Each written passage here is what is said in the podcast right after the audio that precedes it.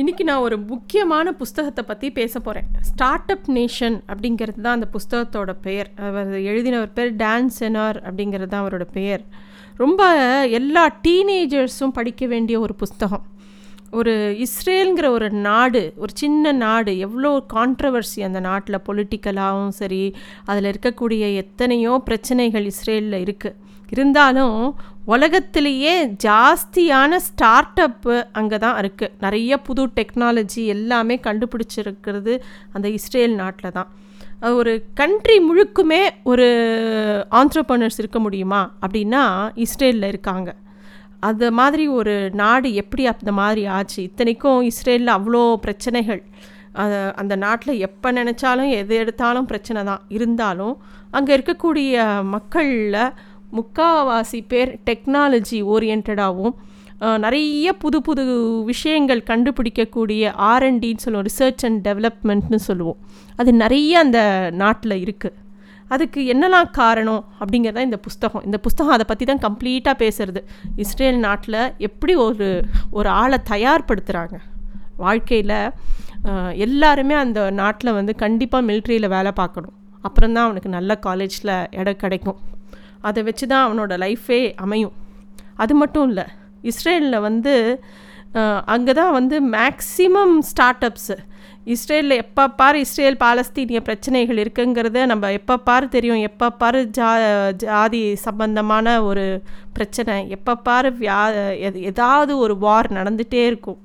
இதுக்கெல்லாம் நடுவில் அந்த கண்ட்ரி வந்து ரொம்ப இன்னோவேட்டிவாகவும் புது புது விஷயங்களை கண்டுபிடிக்கக்கூடிய ஒரு கண்ட்ரியாகவும் இருக்குது உலகத்திலேயே மேக்ஸிமம் இன்வெஸ்டார்ஸ் எல்லோரும் இன்வெஸ்ட் பண்ணுறது இஸ்ரேலில் இருக்கக்கூடிய ஸ்டார்ட் அப்பில் தான். கிட்டத்தட்ட சிஸ்கோ மட்டுமே இஸ்ரேலிருந்து எட்டு கம்பெனியை வாங்கியிருக்கான்.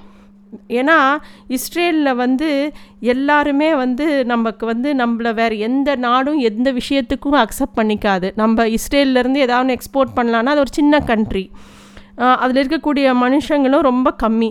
என்ன பண்ண முடியும் அப்படிங்கும்போது அவங்க கம்ப்ளீட்டாக அவங்களோட எண்ணங்களை வந்து டெக்னாலஜியில் தான் இன்வெஸ்ட் பண்ண ஆரம்பிச்சிட்டாங்க. புது புது விஷயங்கள் கண்டுபிடிக்கிறது இனோவேஷன்ஸு டெக்னாலஜி சைபர் சம்மந்தமாக அல்ட்ரோ மிலிட்ரி இன்டெலிஜென்ஸ் முழுக்க அது சம்மந்தப்பட்ட எல்லா சாஃப்ட்வேர் விஷயங்கள் எல்லாமே அவங்க தான் நம்பர் ஒன் வேர்ல்டில் அது மட்டும் இல்லை பேப்பல்ங்கிற கம்பெனி இஸ்ரேலி இஸ்ரேல்லேருந்து வாங்கப்பட்ட ஒரு கம்பெனி அதை வந்து வாங்கும்போது எல்லாரும் சிரித்தாங்க ஆனால் அது வந்து ஒரு பெரிய ரெவல்யூஷனே ஏற்படுத்தினது.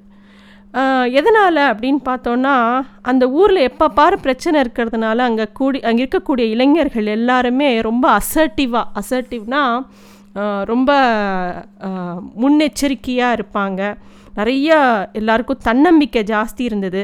தங்களோட விஷயங்களை தாங்க தான் பண்ணிக்கணுங்கிற ஒரு நிலமையில் தள்ளப்பட்டதுனால அவங்க எல்லா விஷயத்தையுமே அவங்களே கையாண்டுக்கணும் அப்படிங்கிற ஒரு நிலமையில் இருக்கிறதுனால எல்லாத்துக்குமே அவங்களே பொறுப்பு எடுத்துப்பாங்க. அதனால் லீடர்ஷிப் குவாலிட்டி நிறைய எல்லா அந்த இஸ்ரேலி சில்ட்ரன் எல்லாருக்குமே அது இருக்குது அது மட்டும் இல்லை அவங்க வந்து எல்லா விஷயத்தையுமே ரொம்ப ஆராய்வாங்க. ஏன்னா அவங்க ரொம்ப ரிலீஜியஸ் கண்ட்ரி அப்படிங்கிறதுனால அவங்க பைபிளை வாசிச்சுட்டே இருக்கும்போது அந்த பைபிளில் இருக்கக்கூடிய வாசகங்களை பலவிதமாக இன்டர்ப்ரெட் பண்ணும்போது ஒரு க்ரியேட்டிவிட்டி அவங்களுக்குள்ளே வருது. அதே விஷயத்தை தான் அவங்க லைஃப்பில் எல்லாத்துலேயுமே அப்ளை பண்ணுறாங்க எல்லாத்தையும் கொஸ்டின் பண்ணுறது இது சரியா இது தப்பா இது இப்படி தான் சொல்லியிருக்கா அப்படிங்கிற இன்க்விஸ்டிவ்னஸ் அப்படின்னு சொல்லுவோம் இல்லையா? அந்த ஒரு க்யூரியாசிட்டி அவங்களுக்குள்ளே எப்பயுமே இருக்குது அது வந்து எல்லா துறைகள்லேயும் அவங்களுக்கு வருது அப்படின்னு சொல்கிறாங்க அதே மாதிரி அவங்க வந்து ஒரு சீனியர் ரேங்க்கில் இருக்கிறவங்களோட கருத்து மட்டும் இல்லை. ஜூனியர் ரேங்க்லேருந்து ஒருத்தன் ஏதாவது ஒரு கருத்து சொன்னால் கூட அதை அலை அலசி ஆராய்ஞ்சு எல்லா விஷயத்தையுமே கருத்தில் எடுத்துப்பாங்க. நீ இப்போ நான் நாங்கள் பெரியவங்க நீ சின்னவன் நீ சொன்னால் நான் ஏற்றுக்க மாட்டேன் அப்படிங்கிற ஒரு எண்ணம்லாம் அவங்களுக்கு கிடையவே கிடையாது. ஏன்னா அவங்களோட வாழ்க்கை முறையே அப்படி அமைஞ்சிருக்கு. ரெண்டாவது அவங்களோட லொக்கேஷன் இஸ்ரேலுங்கிற கண்ட்ரி வந்து எல்லா பிரச்சனைக்குள்ளேயும் ஹிஸ்ட்ரி ஆதி காலத்தில் ஹிஸ்ட்ரியிலேருந்து ஆரம்பித்து பார்த்தோன்னா எப்போ பாரு அங்கே பிரச்சனை தான். அதனால் சுற்றி இருக்கிற எந்த க கண்ட்ரியில் இருக்கிறவங்க யாரும் அந்த கண்ட்ரிக்கு போய் ஒரு டூரிசமோ எதுவும் பெருசாக கிடையாது. இவங்களும் வெளியூரில் போய் ஏதாவது பண்ணலான்னா இவங்களையும் யாரும் பெருசாக ஜூஸையோ இல்லை வேறு இஸ்ரேல் பாலஸ்தீன் அந்த ஏரியாவிலேருந்து வந்தாலே அவங்களால ஏதாவது ப்ராப்ளம் அப்படிங்கிற மாதிரி ஒரு எண்ணம் எல்லாருக்கும் குளோபலி இருக்கிறதுனால அவங்க வந்து அவங்களோட நாலேஜ் சென்டராக தான் தன்னை உருவப்படுத்திக்கணும். அதுதான் தங்களோட ஒரு பெரிய அசட்னு அவங்க புரிஞ்சுக்கிட்டாங்க. நம்மளோட அறிவு சார்ந்த விஷயங்கள் மூலமாக தான் நம்ம இந்த உலகத்தில் சர்வை பண்ண முடியும் அப்படிங்கிறத ரொம்ப தெளிவாக புரிஞ்சுக்கிட்ட நாடு வந்து இஸ்ரேல். அதை பற்றின தான் விஷயங்கள் தான் இந்த ஸ்டார்ட் அப் நேஷனில் எப்படி அந்த கண்ட்ரி இவ்வளோ சின்ன கண்ட்ரி எப்படி இவ்வளோ பவர்ஃபுல்லாக இவ்வளோ விஷயங்கள் பண்ண முடியறது எத்தனை பிரச்சனை இருந்தாலும் அதை ஃபேஸ் பண்ண முடியறது. அங்கே இருக்கக்கூடிய இளைஞர்கள் அங்கே யாரும் அந்த ஊரை விட்டு எனக்கு இந்த நாடு வேணாம் வேறு நாட்டுக்கு போகிறேன்னு போகிறதும் கிடையாது. அங்கேயே தான் இருக்காங்க. உலகத்தில் இருக்கிற எல்லா பெரிய வெஞ்சர் கேபிட்டலிஸ்ட் யாரெல்லாம் இன்வெஸ்ட் பண்ணணும்னு நினைக்கிறாங்களோ எல்லாரும் இஸ்ரேலில் தான் இன்வெஸ்ட் பண்ணுறாங்க டெக்னாலஜியை பொறுத்த வரைக்கும் ஸோ அத்தை அந்த மாதிரி தன்னை எக்யூப் பண்ணிட்ட ஒரு நாடு நம்ம எல்லாரும் ஜப்பானை பற்றி பேசுவோம். சின்ன நாடாக இருந்தாலும் எவ்வளோ நல்லா வந்திருக்காங்கன்னு. ஆனால் இஸ்ரேல் பற்றி நிறைய பேருக்கு தெரியாது. இந்த ஸ்டார்ட் அப் நேஷன் வந்து ஒரு பியூட்டிஃபுல் புக்கு எல்லா டீனேஜர்ஸும் வாசிக்க வேண்டிய புக்கு எப்படி அவங்க வந்து ஒரு டீனேஜ் பையனை வந்து ஷேப் அப் பண்ணி கொண்டு வராங்க அவங்க நாட்டில் அப்படிங்கிறத ரொம்ப அழகாக எழுதியிருப்பாங்க.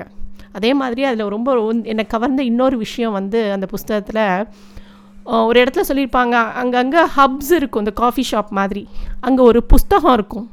அந்த ஊருக்கு வரவன் அந்த ஊரை பற்றின அவனுக்கு பிடிச்ச விஷயங்கள் முக்கியமான விஷயங்களை அதில் எழுதி வச்சுட்டு போவான். இப்போ தானே நம்ம இந்த ஃபேஸ்புக்கில் கூகுள்லாம் இருக்குது இந்த ரெக்கமெண்டேஷன்ஸ்லாம் அதில் தானே பார்க்குறோம் இப்போது ஆனால் அந்த காலத்துலேருந்தே அவங்க ஊரில் இந்த ஒரு பழக்கம் இருந்திருக்கு. அது எவ்வளோ ஒரு உபயோகமான பழக்கம். அது அந்த அந்த புஸ்தகம் வந்து காமனாக இருக்கும். அந்த ஊருக்கு புதுசாக வரவன் அந்த புஸ்தகத்தை பார்த்து விஷயங்களை தெரிஞ்சுக்கலாம். அவனும் வந்து எதாவது குறிப்பு வேணும்னா எழுதி வச்சுட்டு போகலாம் அது அந்த ஊரில் இருக்கிற காஃபி ஷாப்லலாம் இருக்குமா?